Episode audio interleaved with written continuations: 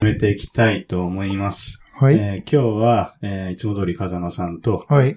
えーゲストに、えー港川愛さんに、あの、来ていただいています。というか、お邪魔してます港川愛さんのオフィスの方にお邪魔してます。はい。はい。はい。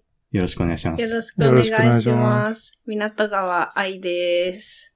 ええま あ港川さん、僕あんまり、あの、うんツイッターとかでは、あの、なんか、お見えし、まあ、見たりとかすることあるんですけど、実際にリアルでうん。お会いするのは多分初めて初ですそうだね。ねだ。と思うんで、まあなんか自己紹介というか、はい。あの、港川さんについて港川さんから自己セル紹介いただければフイン。トロデュースです。お願い了解していいですかです。はい。えー、港川愛と申します。職業は今はフリーランスで、えー、ウェブデザイナーと漫画家と技術書執筆という形で、えー、いくつか金、兼業でやっております。えー、そうですね。書いた本としては、若葉ちゃんと学ぶウェブサイト制作の基本っていうのと、あと2冊目が Git 使い方入門。で、3冊目が3月発売予定で、Google Analytics の本になってます。はい。今日はよろしくお願いします。はい。はいよろしくおよ願いします。ろしくお願いします。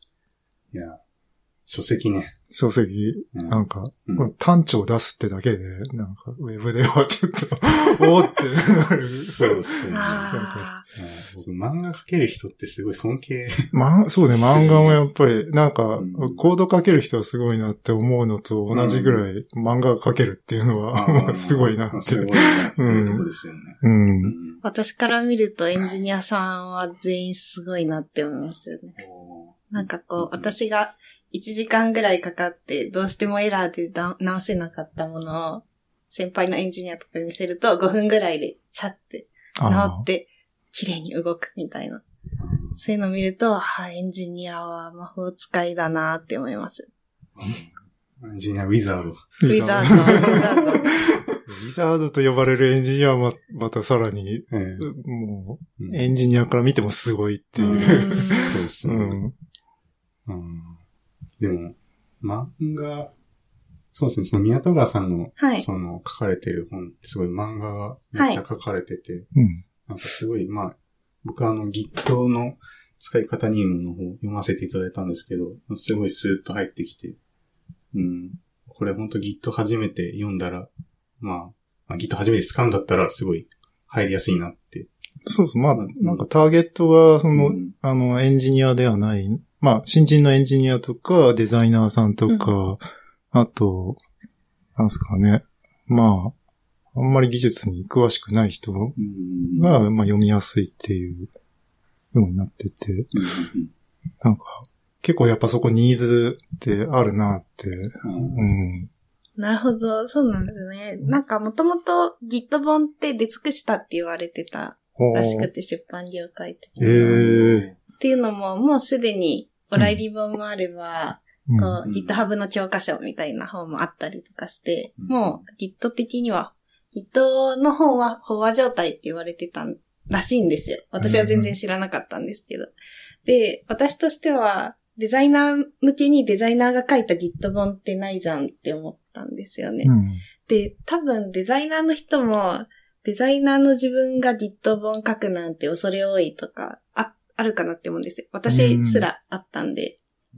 でも、そこをちょっとこう勇気を出して書いてみようっていうのと、あとはこう、やっぱり自分一人の視点だけじゃなくて、エンジニアさんの視点も取り入れたかったんで、うんメルカリのドキュネオさんっていう素晴らしいエンジニアさんがいるんですけど、その方に監修してもらって、ちょっと私がずれてるところだったりとか、もしくはその、ドキュネオさんは普段こうしてるよっていうようなエッセンスを入れてもらって、っていう感じですね。なんで、あのー一冊目は単調だったんですけど、二冊目監修っていう形で入ってもらったのは本当に良かったなって思います。うん。うん。なんで、エンジニアの方からツッコミが来てないんですよ、一切。この Git 本。さすがドキネオさん。ドキネオさん、さすがやなってもう本当に抜け漏れなく、なんていうんですかね、本当にこの動きになるのかみたいなところも、その、手元でちょっとやってみましたけど、こんな動きだったんで、これはこういう風に書いて正しいと思います、みたいに、うん。レビューしてくださったりとか、したんで、自分自身も本当に勉強になりました。うん。なんか動きの部分っていうと、あの、まあ、あの、ソースコードをつ、ソース3か。ソース3を使って、あの、Git の管理をしていくっていうところで、ね。結構そこの解説がめちゃめちゃ詳しく書いてあって、ソース3はあれ、Windows 版と Mac 版で割と違うんですよね。そうなんですよ。なんかそういうとこもすごい細かく書いてあって、そうなんですよね。あと、こだわりとしては、これ実は Windows 版ベースで書いてて、なんでかっていうと、今の状態でまだ Git を入れてない会社って、Windows であることが多いうん。感じがしたんですよね。これはかなり感覚的なものなんですけど、まあ、Windows が悪いとか、Mac がいいとか、そういう話ではないんですけど、なんか感覚的にそういう職場が多い気がしていて、そしたらなんかこう、Windows メインで解説してみようっていう形で。もちろんあの、Mac の方法、Mac だとこう書いてありますっていうのも一緒に載せてはいるんで、Mac の人でも使えるんですけど、うん。なんかそういう部分が、こう、自分が思ったことが、そのまま実際にそういう人たちが存在したっていうのが嬉しかったことですかね。すごいっすね。うん。もともと、そうなんですよ。自分の、なんか欲しいものから生まれるというか、自分がつまずいたことから生まれるので、自分が一番の読者。自分が過去にこんな本があればよかったのにっていうフラストレーションがこの本になってます。そうね。なんかその辺の視点が、まあ、やっぱりその、若葉ちゃんっていうキャラをモデルにして、うんこう、いろいろ直面していく感じだけど、これなんだろうね。なんか僕結構寺川君によく言うんだけど、なんか、寺川君は結構分かってるエンジニアだから、うん。なんかこう人に教えるときに、もうドキュメント読めばいいでしょうとか、すごいあ あんま視点を考えないで、書いてあるでしょとか言うんで、なんか全然若葉ちゃんの気持ちになれてないんで。ーでもそこは本当ね、なんか、考え方というか、うん、その考え方もうんメリットあると思うんですよね。うん。う。うんんでも普通くじけちゃうよなって思って、それ。まあ、そうですね。すいません。いや、いいと思いますよ。でも、えなんすかね、何をも優先させるかみたいなところはありますよね。うんその初心者に教えるみたいなうん。時に、うん、どこまで教えるかみたいなのは確かに。なんかそう実際仕事でも必要になったのって、まあそのエンジニアとデザイナーが一緒にやっていくときに、うんまあちゃんとバージョン管理してったらいいよねってときに、うんじゃあデザイナーさんが Git を使えるのかっていうときに、うんでエンジニアが Git を教えようとしても、ちょっと大変じゃない？なんかどっから教えればいいんだとか。うん。うんそう。そう、そういう時にやっぱなんかこういう本あって、うん読んどいてって渡すじゃん。そう嬉しい。うん。いや、もうちょっと早く知りたかったんですよ。僕はもともと業務で、一回そのデザイナーさんに対して、その、Git こういう風に使うんだよっていうのやっぱ、レクチャーしたりしたんですけど、うん。やっぱその、ソースツリーでさえ結構、なんか、使うのためらったりとかになっちゃうし、じゃあ、まあどうしたかっていうと、スケッチっていうアプリを基本デザイナーさん今使ってたんで、そのまあ、うん。スケッチの中で Git が使えるプラグインを入れて、まあ Git プッシュだけうん。させるような形で、まあブランチとかもやっぱそこで伝えることができなかったんで、まあ、便利なのに伝えれないっていう、まあこのもどかしさ。ううんん。まあやっぱ、まあ僕の能力のなさ。そうですけど、まあそのやっぱ初心者に伝える感っていうのは、やっぱそこはすごいその、うん、もうちょっと早めに若葉ちゃんに会ってたら、ワンチャンあったかもしれないですけど。それもやっぱね、うん漫画っていうのはうん。いいよねって。まあ僕はもう日本が誇れる文化は漫画しかないと思ってるから。まあ、オリンピックでね、多分、基本、漫画推しでいくとそうね思うし。漫画とアニメだけでしょ。うん他は全部後進国だから。いやでもさっきおっしゃった話って本当にその通りだと思っていて、その、できるエンジニアの人たちが初心者とかデザイナーさんに教えるために何時間も割くじゃないですか。残業とかして。うんっていうのがすごいもったいないなって私は思ってたんですよ。うんなんか、そのエンジニアさんは本来ならすごい力を持ってて、その時間でもっと生産的なことができるのに、こう、なんか毎回新人が入ってくるたびに、こう、教えることにつきっきりになっちゃうとか、うんもしくはこう、ブランチを変えずにそのままコミットしちゃいました。どうしたらいいんですか？ってこう、毎回呼び出されるみたいな。うんそれってこう、社会、まあ大きい話になっちゃいますけど、うん社会全体で考えても、もったいないうんコストだと思うんですよ。その時間があれば何か生産的なことができるのにって。なんで、その学習コストを減らしたいっていうのが私の思いだったんで、まさにそういう、その、教えてた時間がこの一冊で済むっていうのは目指してた世界なんで、そう言っていただけるのは本当嬉しいですね。うん、なんかもう、うんここ、この本読んで、その、とっかかりまでできれば、そのから先の、うん。ちょっと難しくなったところとかは、うんなんかまさに教えがいがあるようなところだと思うし。そのデザイナーさんに教えてて、うん。デザイナーさんもすごい考えてるなっていうのがすごいいっぱいあって、うん。まあなんかその、コメコメント、コメント？うん。人のコメントとかすごい、あの、うん。丁寧にやっぱ書かれてて、やっぱ初めてすごい恐る恐る、うん。そのプッシュするんですよ。う んだから、その、これで本当にいい、これでいい、本当にいいってすごいメッセンジャーで、あの、聞かれてて、うん。あの、デザイナーさんが、その当時働いてた。うんうん。そこはすごい、あの、フォローしてた時にも、うんやっぱ丁寧な感じなんですよね。僕なんかより全然丁寧な感じだったし、うん。うんすごい、うん。やっぱだから教えがいがやっぱうん。あるのはすごい、うん。うん、仕事してて感じたところもあったんで、うん。うん。だから、ね。うん この本あったらもっと あ、そうそうそう。導入はねすごいいいなっていうのを。うん。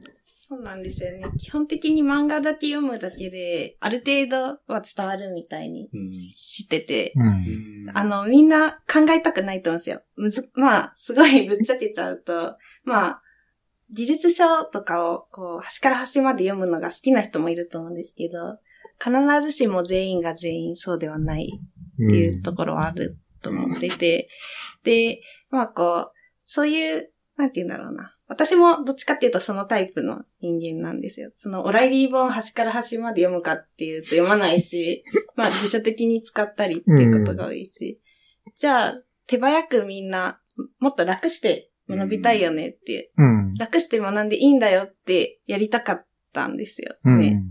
うん。そう。うんなんかね、そう、ら楽したいじゃないですか、みんな。そう。教えるにしてもそう思うよ。学ぶにしても。ごもっともですね。そう。寺原が新人の時にやらされたのが、あの、オライリーの JavaScript 本っていうの、はい。あの、分厚い本があって、分厚い細本と呼ばれてるやつです。そう最後表紙本。あれを写経するっていう、え、全部ですか？そうですね。隅から隅まで？ね。え、それ、休みの日とかにやるんですか？いや、もう、あの、すごい素晴らしい、あのうん、環境だったんで、業務中にそれをやっていいっていううん。あ話になって。それは、ういい、いいですね。いいけど大変。いいけど はい大変。いや、休日にやるよりは、やれって言われる。ちょうど自分があの、それやった時が、うん第5版、第6版が出たタイミングだったんで、第5版、第6版どっちもやるっていう、ええーちょっと、この上司正気かってちょっと思ったんですけー。ど、まあ、あ。それをそのメンバーにうん。伝えるっていうえー業務だったんですけど、うん。すごいね。いやーいやなんかでも、そうですね。そういうことをしなくていいっていう。普通しないと思うけどね。そうそうそう。はいそうなんですよ。あの、まさにそれで、あの、苦労して覚えろとか、怒られて覚えろって、正直みんなやりたくないうん。って思ってるんですよ、私は。もちろん、苦労したい人とか、怒られたい人もいるかもしれないですけど、そういう人が、わかんないけど。あの、私としてはそうなんですよね。まあ、そういう需要があると思って。なんで、こう、娯楽と学びの境界線をいかになくすかっていうのが、テーマって書いてるんですよ、若葉ちゃんは。うんで、娯楽の最たるものって漫画かなと思って。うん。まあ、何も考えずに読めるしうん、ちょっとギャグとか入ってたら面白いし。う。うんん。漫画読んでる間に気づいたら Git ってこういうものなんだって分かってたみたいなうん。のがありそうで。うん。ただなんかさっきのオライリーを全部写経っていうのは力になりました？修行だよね。あの、基本的には、そのコードを、えっと、コードっていうか、まあ、文章と、はいまあ、あと、コードはコードであるんで、まあ、例えば、第5版だと、えっと、なんだっけ、えっと、よく、うん。えーあるやつ、えっと、プログラミングで、ちょっと、どう忘れちゃった。黒じゃ。クロージャーとかじゃなくて、カリーか？仮にかそれも、まあ、書いたんだけど、えっとね、なんだったっけな。フィボナッチだ、フィボナッチ数列。それがはい。第5版には書いてあるんだけど、第6版には確か書いてなくて、第5版との差分とかを 出すためにうん GitHub とかでそれを なんかやるっていう。なんか、編集者みたいなことやってそれをやって、それをなんか、これ時代の流れなんですよ、みたいな、えー。なんかへなんかメンバーに伝えた記憶が。すごい。えー。うん。友達いらないんだ。ああっていいと思うんだけど、別にあっていいとー。思う時代の流れがそう。そうな、なんかそういうね、うん。やってる時にそう、Git を、そこで僕はもう初めて、うん。業務で、一応業務、業務だから、施設を使って、そう、新卒の時に。うん。うん。やそうですね。そこで管理してたんで、うんまあそうですね。うん。まあ JavaScript の写経。強くなれ強るくなったかどうか、まあ、まあ、細かくうん。知れたっうん。ていうのはあると思うんですけど、まあ確かに。結局、僕がそこで一番良かったなって思ったのは、うんその、その後伝えたところですね。うん、その、同僚とか上上司とかに、うん。こういうとこ学びましたって言ったらフィードバックがあるんで、うん多分その本とかもそうだと思うんですよ。本書いて、フィードバックがきっとあると思ってて、そこで自分のなんかまたプラスになると思うんですけど、まあそこでフィードバックなかったらやっても多分、あんまりちょっと辛いな、みたいな感じになってたかもしれないですね。うん。うん。確かに、フィードバックはいいっすね。自分の学びにもなるし、さらにもう一回、こう、また別のことをやろうみたいな。モチベーションにもなる。うんうん。うん確かに。そうですね。まあ、オライリー本から読み始めるか、若葉本から。そうですね若葉ちゃん本から読み始めるか。そうですね。これは読者さんの自由だと思ってますので、えーあ、の、どっちを選んでもらっても構わないっていうスタンスなんですよ。それぞれメリットがあるし、うん。それぞれ本の対象読者って似てるようだけど違ってたりするんで、うんまあ書店に行ってこうパラパラとめくって、まあ自分に合ってそうなものを選んでもらえればって思うんですよ。うんで、まあいろんな選択肢があるんですけど、若葉ちゃん本はその中でも、ぬるま湯でやりたいっていう。ぬるま湯でいいんすよ。うんあの、うん特にその Git とかデザイナーさんの話でよく聞くのは、無理やり使わされるともうモチベーションが地に落ちちゃう。うん使いなさいとか、うんあとなんか Git 使ってないとかありえないとか言われると、こう、テンション下がるじゃないですか。ぜ で、そこをこう、じゃあ、ゼロまで落ち、なんかこう、モチベーションが地に落ちた時に、こう、一つ、こう、若葉ちゃんっていうぬるま湯があるっていう状態にしたいですようね。ん。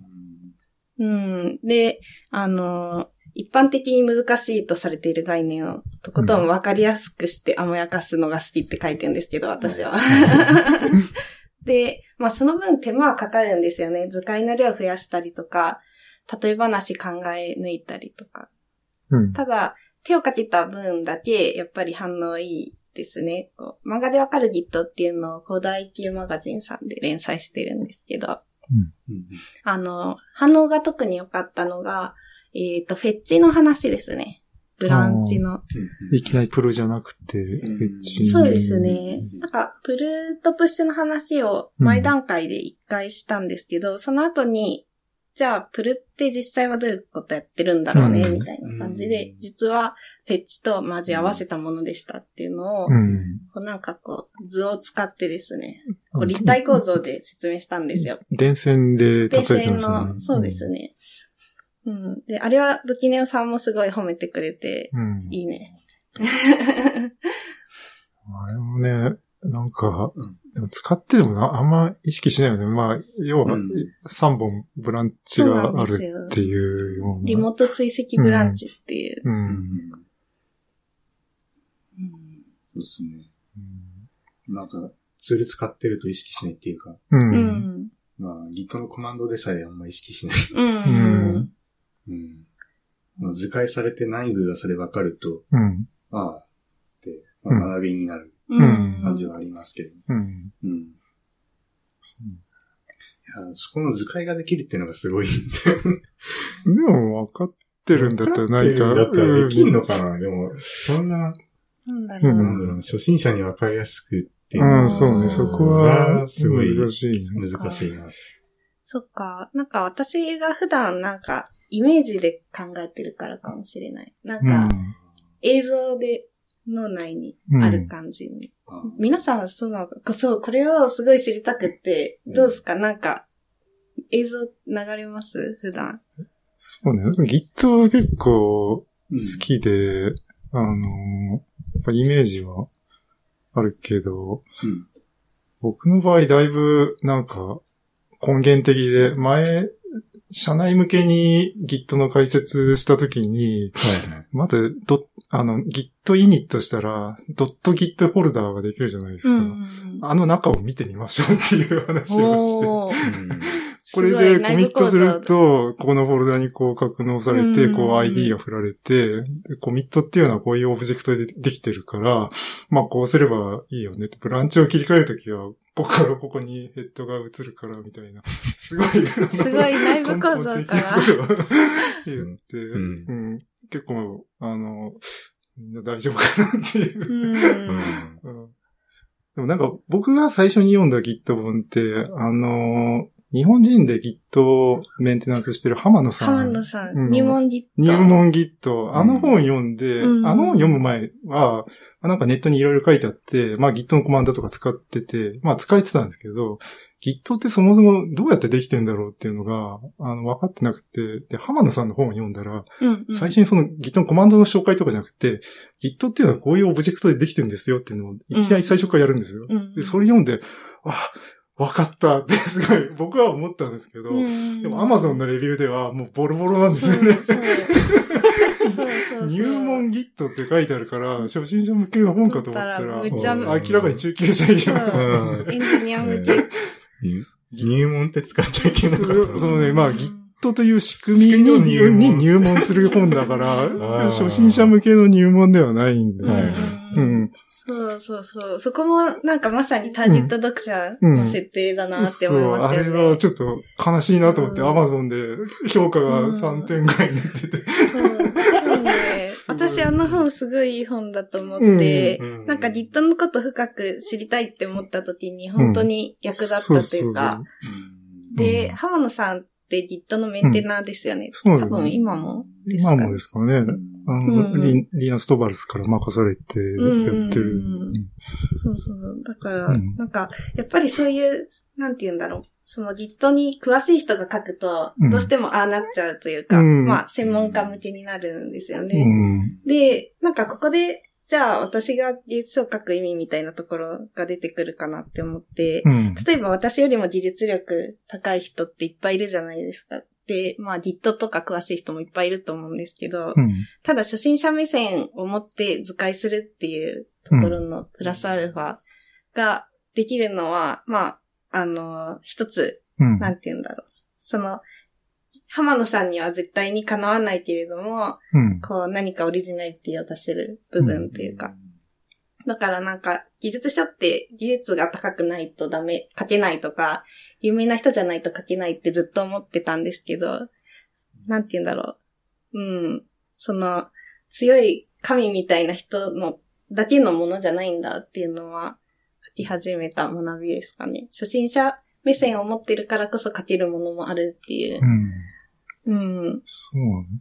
まあ、やっぱ結構課題があれだと思ってて、まあその入門 Git だとその Git という仕組みを知ることが目的だけれど、うん。でも実際は別に仕組みを知ることが目的じゃなくて、Git を使ったら何ができるのっていう、ね。そこを知りたいわけで、うんうんやっぱ知らない人にとって、周りが Git Git って言ってるけど、うん。あれ使ってどうなんのって、うん。それがすごいわかんなくて不安だと思うんで、うんうんうん。なんか結構そういう流れが、あの、若葉ちゃん本だとわかりやすいなって。うん。うんそうですね。先にメリットを提示するっていうのは心がけてます。そうなんですかね、やっぱ、うん、まあ、なんですかね、あんまり、だから、あの、現場にコミットしてない、あの、上司とかも読んでほしいなって。そういう、あんまり、うん。そう、そう、結構ね、現現場では Git 使いたいってニーズがあるんですけど、なんか、結構、まだ前の SVN とか使ってたりとかして、まあ、なんか、旗から見たら SVN も Git も、まあ、ただバージョン管理じゃないって、あの、感じなんですけど、Git はなんでメリットがあるかっていうところを、やっぱり、まあ、実際のところ使わないとわかんないけど、まあ、使ったらどうなんのっていうのをね、あそうなんですよそういうの。そうなんですよ。うん。なんかまさにその部分で、ちょうど88ページ、89ページにうん。分散型と集中型で何が違うのかっていうのと、それプラス分散型何がいいのっていううんとこ書いてるんですよ。あの、オフラインでも仕事ができるとか、こう、リポジトリが共用と自分用分離してるから、自分用のリポジトリでいろいろいじれるとか、はいどの、どれかリポジトリ死んでも、うん。無事なやつを復活させればいいとか、書いてるんですよね。なんか、ここの余談ですけど、集中型と分散型の違いみたいなのを、うん私はすごい書きたかったんですけど、うん。ドキュメンさんは、その、初心者で、初めて使うバージョン管理システムが Git なら、うんこの集中型と分散型の、うん。あの、解説は逆に混乱を招くから書かない方がいいんじゃないかっていう。話もあったんですよ。で、ただ私としては、こう、SVN を今まで使っててうん Git に乗り換えたいっていう人もうん多分いるから、これは書きたいっていう、うんそうで。はい、載せてるんですけど。まさに上司に説明するにはそれが必要です。うん。うんそうなんかね、こう、Git って分かっちゃうと、こう、ああやって、ああやってこうだよ、みたいな感じなんだけど、それを自分でじゃあ言語化して相手に伝えるってなるとまた難しい。そうそそうですよねね。そう、お前がやりたいだけだろ、みたいなこと言われちゃうから。うん。そうそう、そこなんですよね。うんうんなんかこう、エンジニアの方って基本的に新しい技術っていうだけで興味湧いたりするじゃないですか。うんでも、それ以外の人って新しいってだけだと実は興味湧かなかったりしてメリットが見えないと、よしやるかってならないとか。うんもしくは、デメリットを見せるみたいな。今のままだとこうなりますよ、ですよみたいな。うんまあ、こんな、今のままだとやばいよか、今のからこれに乗り換えると楽だよっていう、どっちかの見せ方にはなるんですけど。でも、私としては、あんまりその、脅しはやりたくなくって、うん。その、今のままだとやばいから、こうしてくださいみたいなのって、ちょっと、なんか、あのー、なんて言うんだろう。強制的すぎるというか、なんか楽しくないじゃないですか。なんで、こう、心がけてるのは、いかに楽しい世界を見せるかうんっていうところなんですよね。うんうん。楽しいように見せるのって、すごい、うん、技術って難しいですね。ああ。そう、そうなのかな？なんか、まあ、僕は技術好きだから、う。うんん。なんか、僕よく風間さんにうん。言われるんですよね。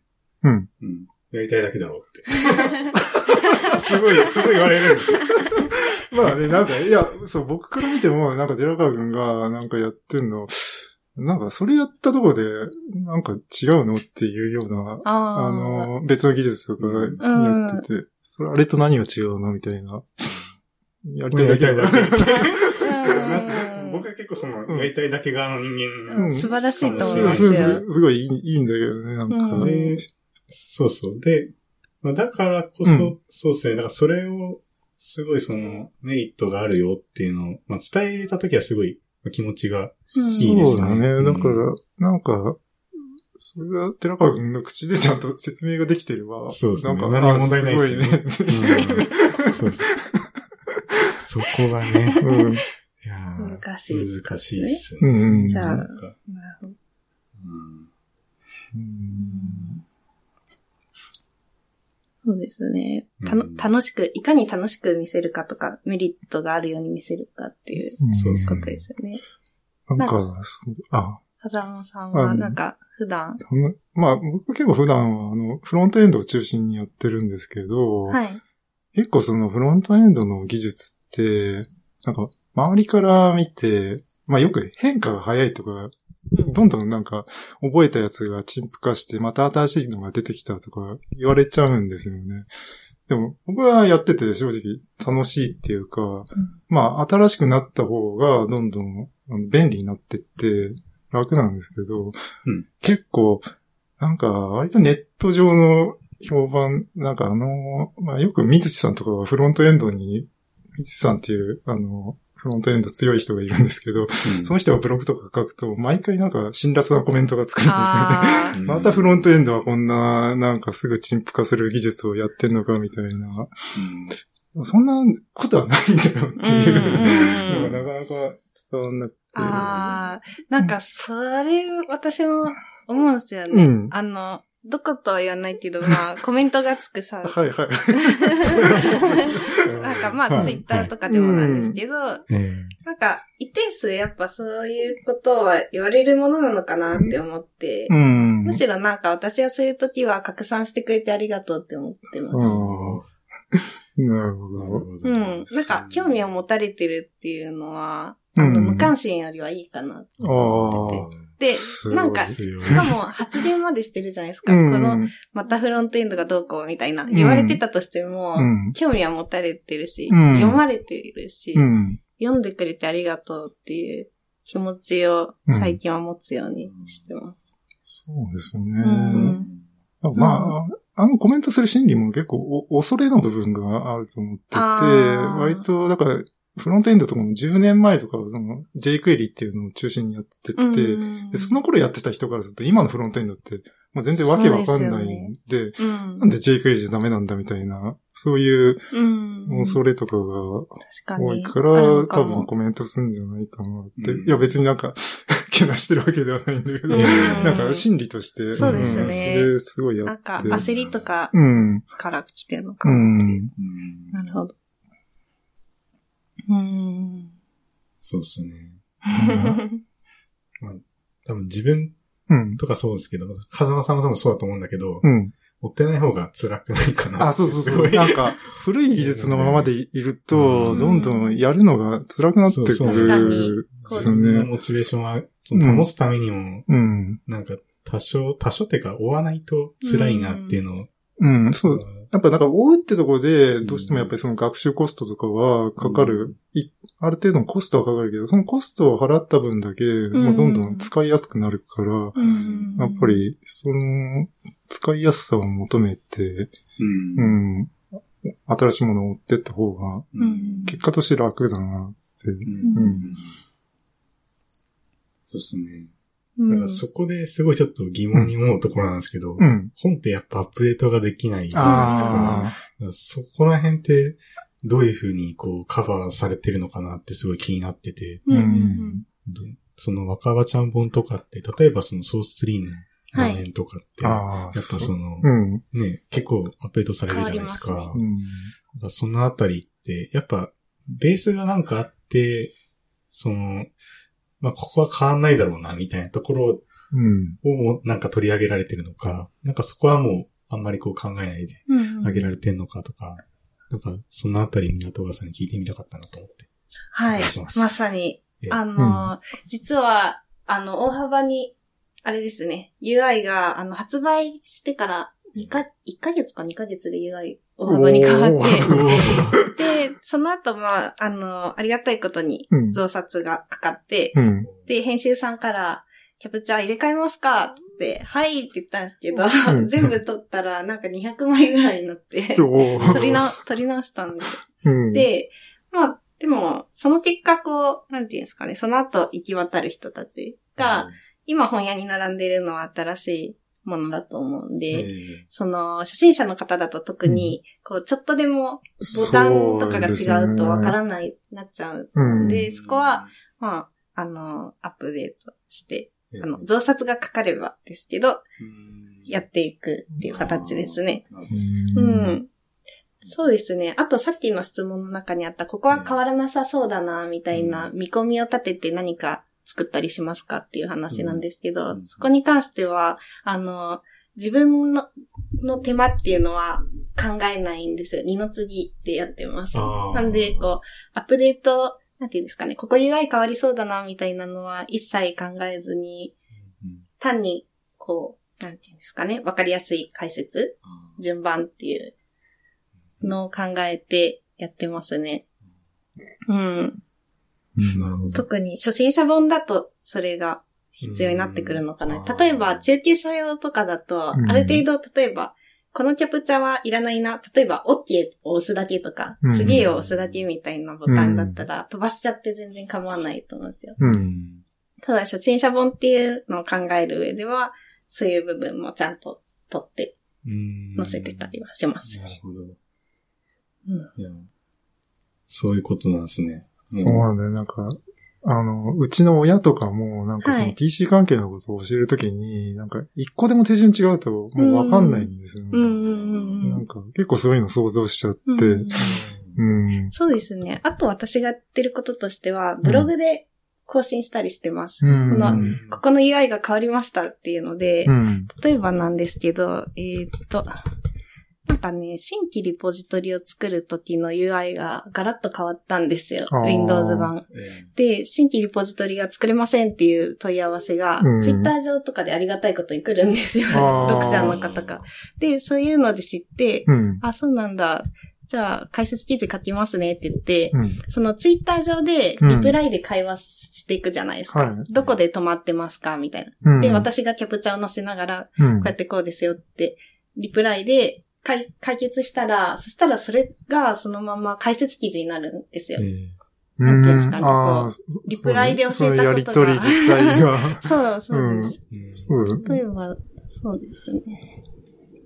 この前書いたやつとかだと、あ、Windows 版 Source3 がバージョン2.1になって、ローカルリポジトリの作り方がわからなくなった方へっていう、すごいこうグ、まあググラビリティを意識した、うん。ソース3.2.1、ローカルリポジトリわからないみたいな感じで、検索したら引っかかるよううんにしてて、で、これって読者さんに届くのもそうですけれどもう、ん。その、今まで読者じゃなかった人たちが検索した時に、もう引っかかって、で、一番最後、記事の一番最後に Amazon のリンクが あるっていう、そんなのを書いたりはしてますねう。。うんん。なんで、こう、本だけで全部っていうと、やっぱ限りがあるので、そこは Web うんと組み合わせながらやっていきたいなやっています。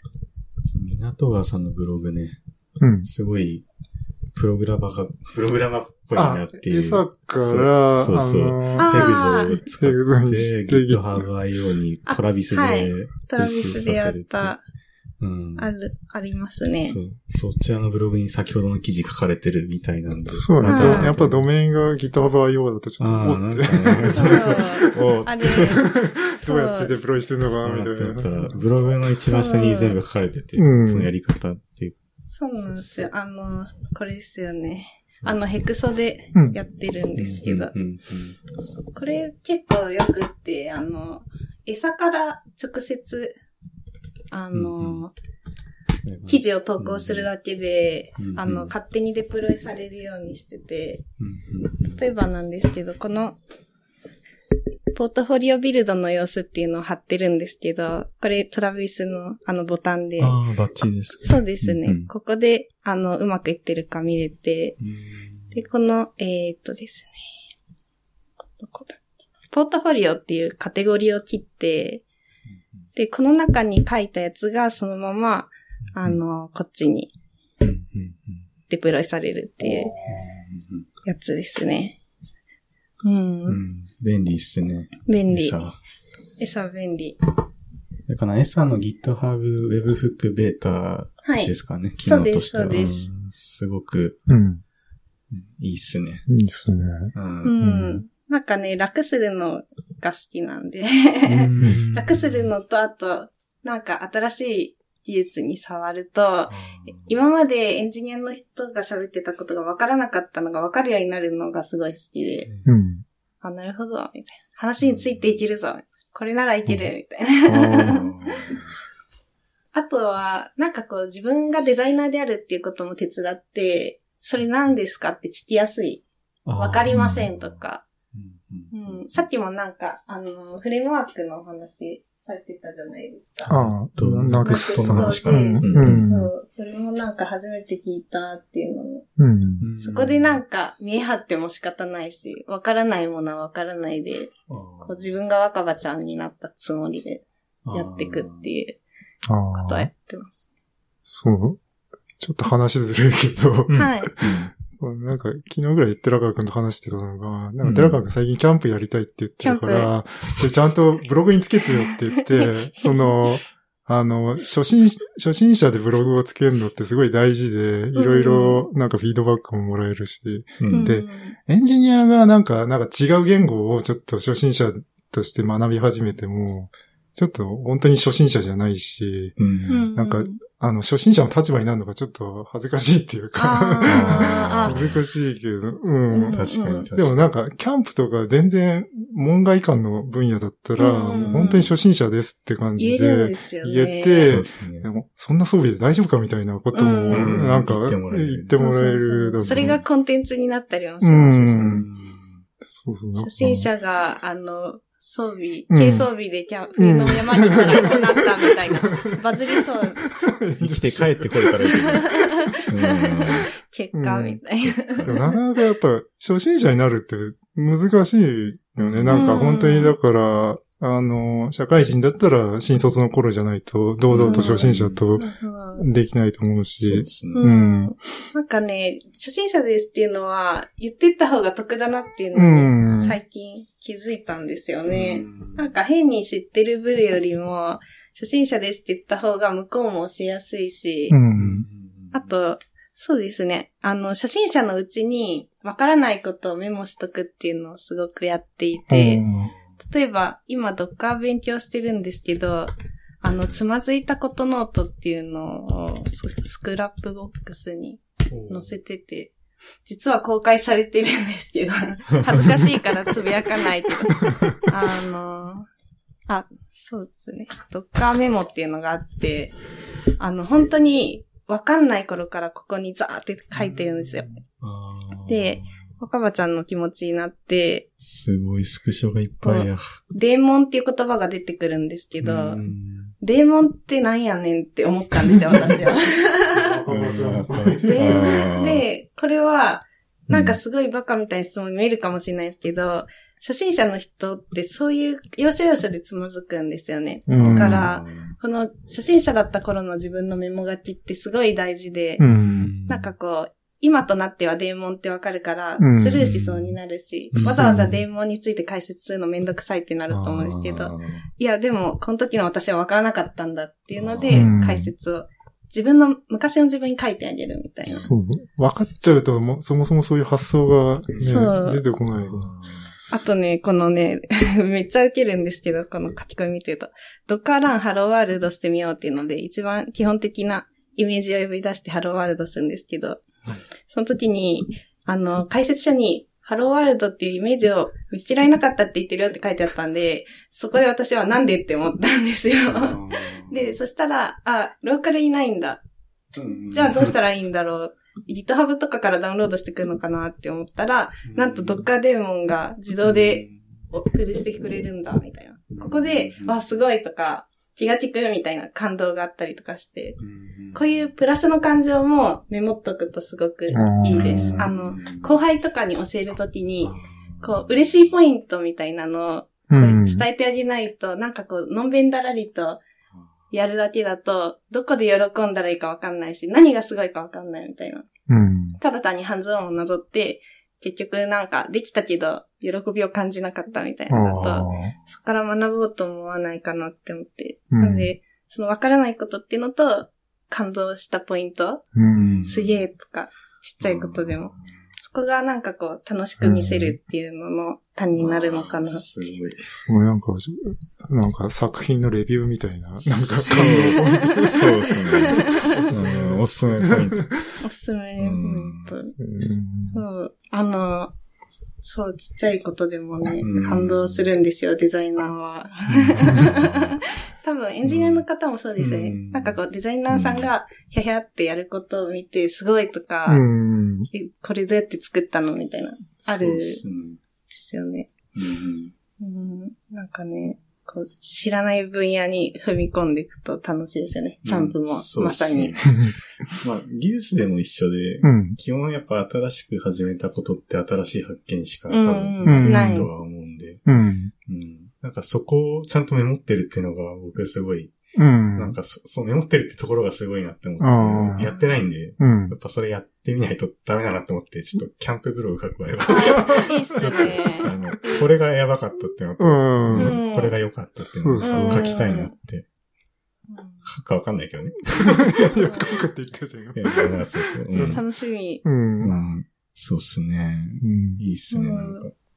何でしたっけ？あの、さっきのキャンプファイヤーじゃない、焚き火台か。焚き火台。そう、焚き火台も私にとっては初めて知ったことで、うん台ってどんなのとか、うん何に使うのみたいなうん。あるのとないのとでどう違うのみたいな。うんそういうなん、か、クロートの人から見たら、当たり前みたいなうん。疑問でも、我々からするとすごい価値のある情報だったりするからう、んうん、すごくいいと思います。そうっすね。もうん。う、やっぱ発見しかないと思うんでね。う。うんん。新しいことをね。いい話うんに、いい話いい話。いい話。うんなんか、さっき初心者になるのが大事って言ったけど、はい本当に初心者のままわかりませんってただ聞くだけだと、うん。なんか教える方もすごい辛いんですけど、確かに。今みたいに港川さんみたいに実際初心者でやってどこまでやってどこでつまずいてどうわからないかって、結構そういう具体的な課題がうんこう出されてると、あ、それはこう、こうだからってうん教える方もすごい教えがいがあると思うんですよね。そううん。そうなんですようね。ん。うんうん基本的に分かんないって言ってくる、うんまあ新卒の子とかうん。嫌じゃないからね。先輩社員ってね。あーえてほしい気持ちがあればねうん。そうですね。むしろ全くやらずにわかんないっていうのは、ああ、それは困るけど。まあそうですねそうそう。15分ぐらいはググってって、うん。なりますけどね。手を動かしててああ、なんだっけ、みそれ。どっかの格格言つうか、Google かな？うん。なんかが5分ググってわかんないことはうん人に聞けみたいうんな。そうですね。うんなんか、そういう風に、うん。はまずしてくださいっていうのに、まあ、こう、うん。新卒者には伝えつつ、うんそれでもわかんなければ来てくださいみたいな。うん。ううん。ん。なんか、わかんないメモとか取ってもらうと面白いかもしれないで意外とみんな同じとこでつまずいてたりもする。うんうんそしたらなんかこう、研修でやるべきポイントとかも、こう、定まってくるというか、資料とか。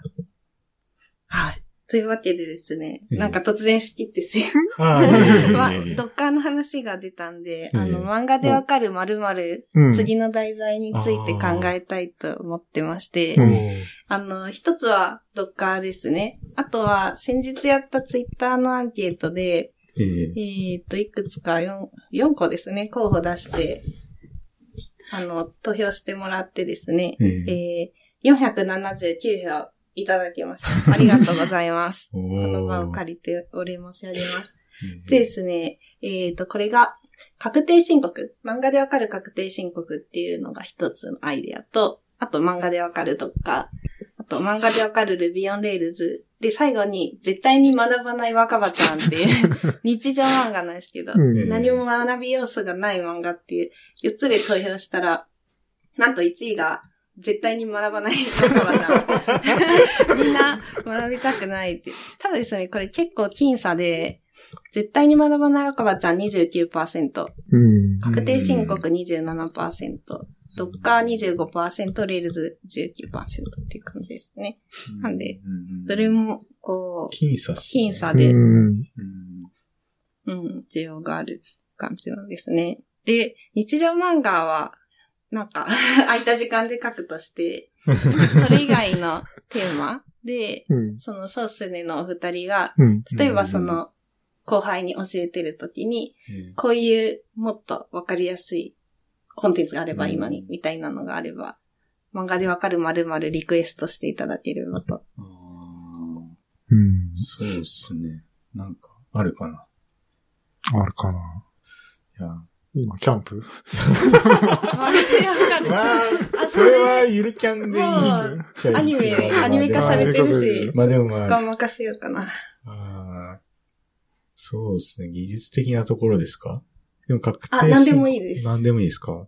日常で困ったこと。ああ。なんだろうな、でも。うん。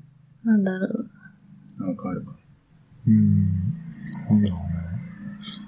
うんうん。難しいな。うん。うん。パッと。ハマってるものとかでもいいです。っていうもの？今、バーチャル YouTuber ね。あ じゃあ、バーチャル YouTuber のやり方。ああ、いいっすね。あのじゃろりおじさん。そういいそうん。れはやってる人に書いてもらった方がいいかな。そうあ別にやりたいわけじゃない。見てるだけ見てるだけで見たいうん。あ、でもね、バーチャル YouTuber 本当に面白いと思った。あのう、ん。シロちゃんいうじゃない。あのうん。あの子の笑い方がすごい好きで、あ、そうなんですよね。あ、じゃあ、なんかね、シロちゃんが壺に入った男をプレイする動画がすごい好きで。あれを見て深夜の3時とかに、もうなんか3回ぐらい繰り返して見てずっと笑ってて、でなんかちょっと頭がおかしくなってたんで、で、なんか3時半ぐらいになって、あ私は何をしているんだろうって思いました。それぐらい、なんかバーチャル YouTuber は、なんか、中毒性というか、ありますよね。すごいなと思って。なんかバーチャル、バーチャルに限らずとも、うん。普通の YouTuber も本当面白いですよね。うん最近の人たち。白川君好きで、なんかソースで何回か YouTuber のあ話してあ、そうですえ、ね。YouTuber に、そうですね。自分あの、まあ、バーチャル YouTuber もそうですけど、うんはい。YouTuber すごい好きで、うん。多分すごいいっぱい登録してるんですけど、うん。どの歌が好きですか？あの、ヨティキさんとか。あやききさん、メイクの。わかわかりますね。すごいあ参考になる。の参考になる。ああ、やっぱ女性から見てもあれ参考になるんですね。そうへへーーまああの、うん。あの、メイク落とすと小峠さんになる。そう。小峠さんも多分わかんないけどそう。あの、すごいね。ううんん。なんかね、そう、小峠でもこんなに可愛くなってんだから、私も頑張らないとって思うから、すごい、勇気づけられるし、あと多分あの人、性格がめっちゃいい。っていう感じですなよるほどね。うんあとはなんだろう。うん、でも、白イルカが可愛いですね、最あ近。ーまあ見やすいっすよそう、なね。んか最近バーチャル YouTuber ばっか見てたら、そういう普通の、なんか実写の YouTuber 見たら、ちょっと、なんか、ああれ？汚いっていう感じ。汚いって言ったら失礼だけど。まあ人間ですからね。まあ生身の。生身の人間だと思って。うん。確かになんかこう、うんリアルすぎるみたいなそう。そうそう。うんそう。だいぶなんか感覚が変わってきちゃって。そう。なんかね、バーチャル YouTuber 見続けてると、あれが現実の世界みたいになってくる。気はするうん。なんかね、いいんすよね。なんて言うんだろう。言語化できないんだけど。なんかあの、3D のモデルとかでよく言う、不気味の谷ってあるじゃないはいはいはい。こう、人間に近づいていくと、うん。こう、不気不気味なうん瞬間みたいなのがあるので、バーチャル YouTuber はかなり二次元寄りの 3D なんで、うんそれがないですよね。なんか、前誰かがうまいこと言ってたんだけど、ん。その不気味の谷ってこう、近づくと下がる谷の部分だけ強調されてるけど、うん。実はその手前に、可愛いの丘があるっていう表現をして可愛いの だからリアルに近づいちゃうとガクって下がるけど、もっと手前だと実は現実よりすごい可愛いっていそうう。ですね。うん、そうそう、まあそう今、可愛いの丘に登ってる。一番いいとこいいとこなんだ。なるほど。あ、すごい面白いうん。話だ。うん漫画でわかる可愛いのか？ああ、うんなるほどね。面白いうんな。なんかツイッターとかもよく見てて、うんすごい面白い こと言う人いるなってうん感心して。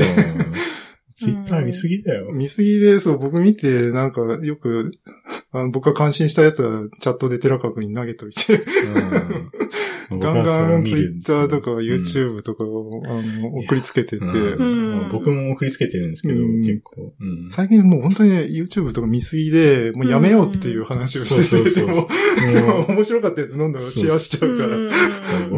そう、ツツイートをシェアするときに、うんちょっと反射的にツイッターでごめんって、あポって貼って。うんあ、わかります。私もなんか Slack にガンガン気になったツイートとか、うん YouTube 動画とか貼りますうね。ん。仲間内の Slack。うんそう、なんかね、見てってなっちゃうんだよね。うんこうテンション高まって。いや、でも、すごい自分でも時間取られてるのわかるから、うんそれを投げつけるのが、すごいちょっと罪悪感があって、うん。うん。なんですかね、あのコンテンツ力。そう、すごいですよね。ううんん、そう、そうですね。媒体の未来の話がしたくってう、ん。うんそ、の、さっきの YouTuber にも通じるんですけど、うんその、誰でも個人で配信できる時代がネットによってきたっていう、ポポッドキャストもまたその一つという形で、ええまあ、今後、媒体はどうなっていくのかみたいな話をですね、ん。ソースリの二人と話してみたく、ああ、うん、なんか、そうですね、でも動画はやりたいっていう話をしてて、うん。YouTuber、まあ、寺川君も YouTuber みたいな、確かに金髪だから。YouTuber っぽい。いいやー。けますね。え、なんかこう、最初どうやります？はい、どうも。はい、どうも。パクリだ。そうっすねの、なんだろう。なんか、ややろうと思ったのは、ん。キーボードの組み立てっていうすごい地味な。ああ、そうそう。なんかハンダ付けとかね、その、キーボードの、やろうとしてたのなんか、変わったキーボード好きで、うんうん。キーボード界隈、僕らそんなでもないんですけど、キーボードやり込んでる人は、自分からキーボードを設計して作っちゃうんですよ。そういう界隈において。すごい。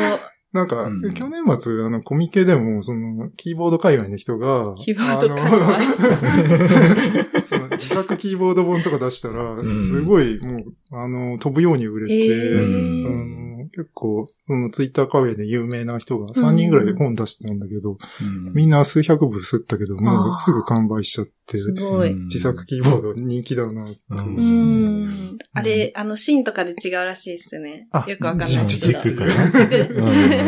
カチ度合いは違う。うん僕使ってるのその左右に分かれてるキーボードあー、あ使ってて。れか。あれかってそう。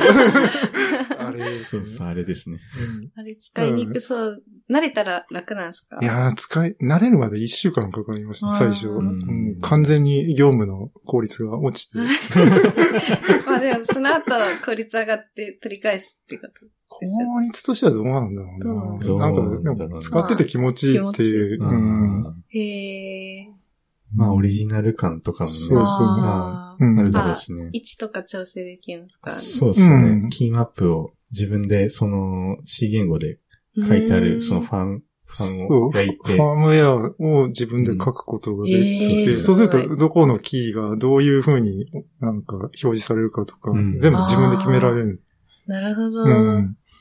そうですよね。で、この前、うん。まだ変えてはないんだけど、うんそのヘリックスって言うんだっけ？あれって。ああ、そうそう。あれを注文したんだけど、うんそうそう、そう、あの、なナインさんっていう、まあ、個人の方が、あの、作ってるやつで、うんあなんか、こういうの作ったんで、まあ、共同こ、部品を共同購入するんですけど、うんあの、買いたい人は、ぜひ、あの、リプくださいって言ったら、うんまあ、あっという間に100人ぐらい集まって、ううんん。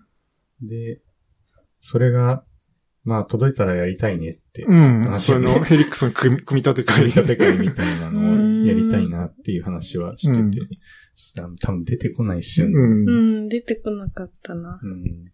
あ、媒体の未来。ちょっと脱線しちゃったんですけど。な、なんでえっとキーボードの話だったあっけ？キーボードあの動画配信。動画配信の？YouTuber。キーボード、大体ね、大体ね。まあ、動画。どうだろう。ど動画は動画でまた、うん。なんだろう。まあ、YouTube っとかって、その、やっぱスキップして見れたりもするじゃん。うん。だから、すごいこう、時間に縛られないっていうか、うんまあ縛られてんだけどね、結構。そうね。そうそうそう。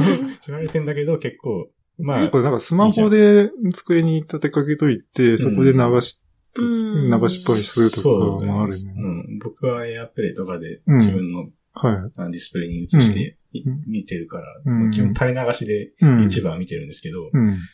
まあなんか、例えば映画とかになると、まあその2時間の、まあ2時間でいっぱい楽しめるっていうのはすごいいいんだけど、やっうん。ぱまあ2時間拘束されるじそうだね。うん。で、漫画とかになると、うん漫画は自分でペーそう、スで自分のペースで。読めるじゃんうん。だから、なんだろうね。うん最近の YouTube は、僕はすごいスキップしながら見てるから、うん。あーなんかそ私ものちょっとね。漫画感覚なんですよね。へすえ。ごく。そうあなんか面白そうだなってとこまで、うんもうス。キップしちゃううん感じで見ていくから、うん。全部見てないっちゃ見てないんだよね。確かに、うん私もなんかこう、こう4分割ぐらいして、うん。こうカーソル動かして。面白そうだなって思ったら、なんかね、あれも面白くって、最初の5秒ぐらいで判断するんですよね、人間って。ーあここなんかこう盛り上がってるとか、これを続けてみようみたいな。もしくはなんかこう、なんていうんですか、前半の導入みたいなところ、うん。で、あ、ここは飛ばしていいや、みたいな。あの判断が結構ね、どうやって人間をしてるんだろうって面白い。そうですね。うん。興味がある媒体だって思え、うん。るかどうか内容かどうか。うん。あとはそれに伴ってリアルの価値がどうなるかもすごいうん。興味あって。うん例えば勉強会とか、すごいですね。実体験、キャンプもそうですよね。ええうんこうある場所に行ってう、んそこでしかできないことやるみたいな。その価値が今後どうなるのかなって。今後うん、バーチャルリアリティとかが進んでいくと、うん。うんそこがどう変容していくのかって。勉強会ね、基本配信してほしい。ああ、そうだね最近増えてきましたようんね。そうですね YouTube ライブとかでうん。やったり。まあ、ライブは必須だよね。うん多う分。ん。ないと。そうだうね。んと、後日公開とかうんされますよね。それも、だからもう、結構 YouTube はそういうの対応して、すごいやりやすくなってるっていうのが、うんうんうんそう、iPhone で撮れる。うん。なんかね、私も近々やってみたいのが、あの、黙々執筆会っていうのを、熊谷さんっていう、 Swift エンジニアの方とうん。共同で主催してるんですけど、うんあの、福岡でも、うんな。んか、黙々読書会っていうことをやってる二人がいるらしいんですよ。うん。で、そことつないで、リモートでうん同時に黙々執筆会をやらないかみたいな、っ。ていうのを企ててて、う。うんんうん。なんかね、そういうこう、場所離れててもつなげるとか、うん。リアルタイムっていうのは、うんなんて言うんでしょうね。そこに、現地に集まりつつも、また別のところで集まってる人がいてみたいなのがちょっと面白いな。ライブビューイングみたいな。アイドルとかでうんうん。あれだね、さっきのバーチャル YouTuber とか、VR チャットとかも。はいはいうん。え VR ーとシロちゃんのは VR ライブだったっけな？うん。あれもね、うん。ちょっと異様だよね。えー参加したことはないんだけど、試したことないけどえーそう、あれは、えー喋れる？えー喋れはしないんですけど、あの、シロちゃんが真ん中にいて、うん。あの、まあ、周りにちっちゃいアイコン 3D 空間の中に入ってでまあ参加できる。参加できる。そうそうそう眺めて殴られるわけです。眺殴られる。うん。あれは、どうなんですかね。なんか、まあ、初音ミクのライブとかうんありますよね。なんかライブというか PSP だったか、PS4。えなんかね、つけて、初音ミクがここにいるみたいうん。な。う。うんんそういうライうんアイドルライブとかはちょっと興味あるかな。だって最前列じゃないですか。うん常にそうですね。人とか関係ない。うん。場所代もいらないし。うん。それで例えば1ライブ1000円とかだと。うんそうどうだな。どうなんすかね。うん。うん。なんですけど、この媒体が今うんついてるのはやっぱでも、まあ、さっきから話してるけど、バーチャル YouTuber バーチャルなんなんのかなっていうのはなるんだけどね。うん。これはまあ、今これからどんぐらいまた人入ってきて参入してくるかっていうのは、うん。ちょっとわかんないけど。うん。そうですね。うん。うん。なんかこう、昔よりもそういうのが受け入れられてってる感は、すごい嬉しいかなって思いますね。うんそのアニメとか 3D モデルとかが、昔だと限定的なものだったけど、うんどんどん広く広がっていってううんん。あとはこう、作り手と受け取り手の距離が、ほぼない状態になってきてる。昔だとこう、間に中間業者とかいっぱい入ってたと思うんですけど、うん。こうネットで配信して、直接読者さんとかに届いたりとか、直接売れたりとか、っていうのはすごくいい、個人が評価されやすくなってきてる時代なのかなと思いますようね。ん。そうですよね。なんか、その分、もう売れる人はとことん売れる、売れますよね。もう個人でも。うん。そうっすね。まあ、じゃああれですかね。評価される側の人間になるためにうん。どうしていくのかっていうのはうん。うんどう思います？二人。ああ、どうすか？まあ、僕結構寺川君に言ってんだけど、なんか、どんどんアウトプットしていきなよって。うん。なんか、何かアウトプットしないと誰も見てくんないし、うん何やってる人かわかんない。まあ僕もそんなにアウトプットしてないけど、まあ、まあ、寺川君なんか、そもそもそんなに評価されたいと思ってない。そう、そうっすね。うんうん僕はうん。そこまでこうなんだろうな。まうんあ、。格好はこんなんだけど別に目立ちたいなっていう ところの欲求はあんまりないのかなっていうのはあるんだけどね。ただやっぱ、その、周りの人を見てると、うん評価をされていると、うんまあ。そのやっぱ評価されてる分だけ、うんまあ仕事をま待ってくるし、うん。うん、すごいいいなっていうのはうん。思うんですけどね。そこはその、うんそういう人を見てて、うん。あ面白いなってうん。思ってるだけだから、うん。自分がそう評価されたいなっていうのはないんだけど、なんかそううん、お二人を見てると、すごいなんか評価をされたいのかなっていうのをすごく感じたんで、そういう質問したいなっていう。うん。うん。まあ、あとなんかその、風間さんによく言われるのが、うん。なんかちゃんと見てもらえるようにコメントしなよってすごいあ 言われるんだけど、例えあば、あ、ななんんか。か、、そのツイート一つにしても、あ。そうそうそう、なんかね、なんか、こういうことやりましたみたいなのも、ただリンクポって貼るだけで、それじゃわかんない。でしょって。ナウブラウジング。だかなるほど。そうそう、なんか、うんよちゃんと読みた、読みたくなるように、うんあまあの、わかるよコメントししたらいいんじゃない？そうそうだね。ううん。いや、本ん。当それはそう思うんですけどね。うん。そうですね。なんか、私の場合だと、1ツイート1テーマに絞ってます。ね。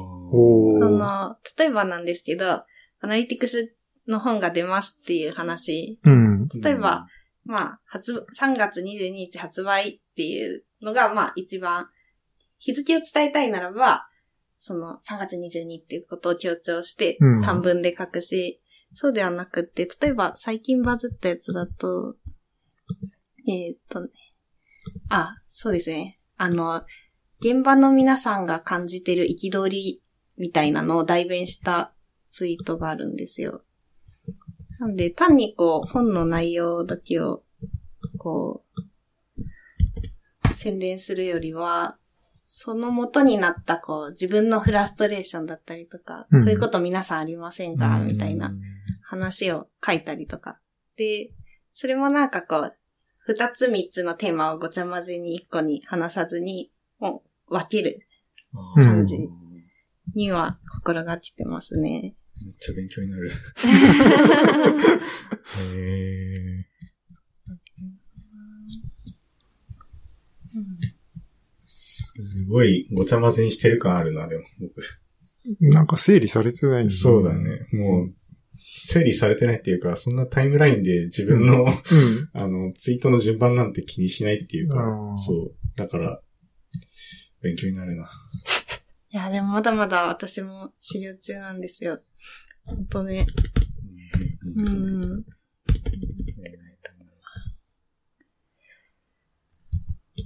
なんですかね。とりあえずこんなとこっすかね。なんかありますか？そうですね。まあ、ちょうどいいぐ時間だしいい時間だし一旦この辺で締めましょうかうん。じゃあ、今日は、えーはい港川愛さんに、えー、ご視聴いただきました。ありがとうございました。ありがとうございましたありがとうございました。ございましたありがとうございました。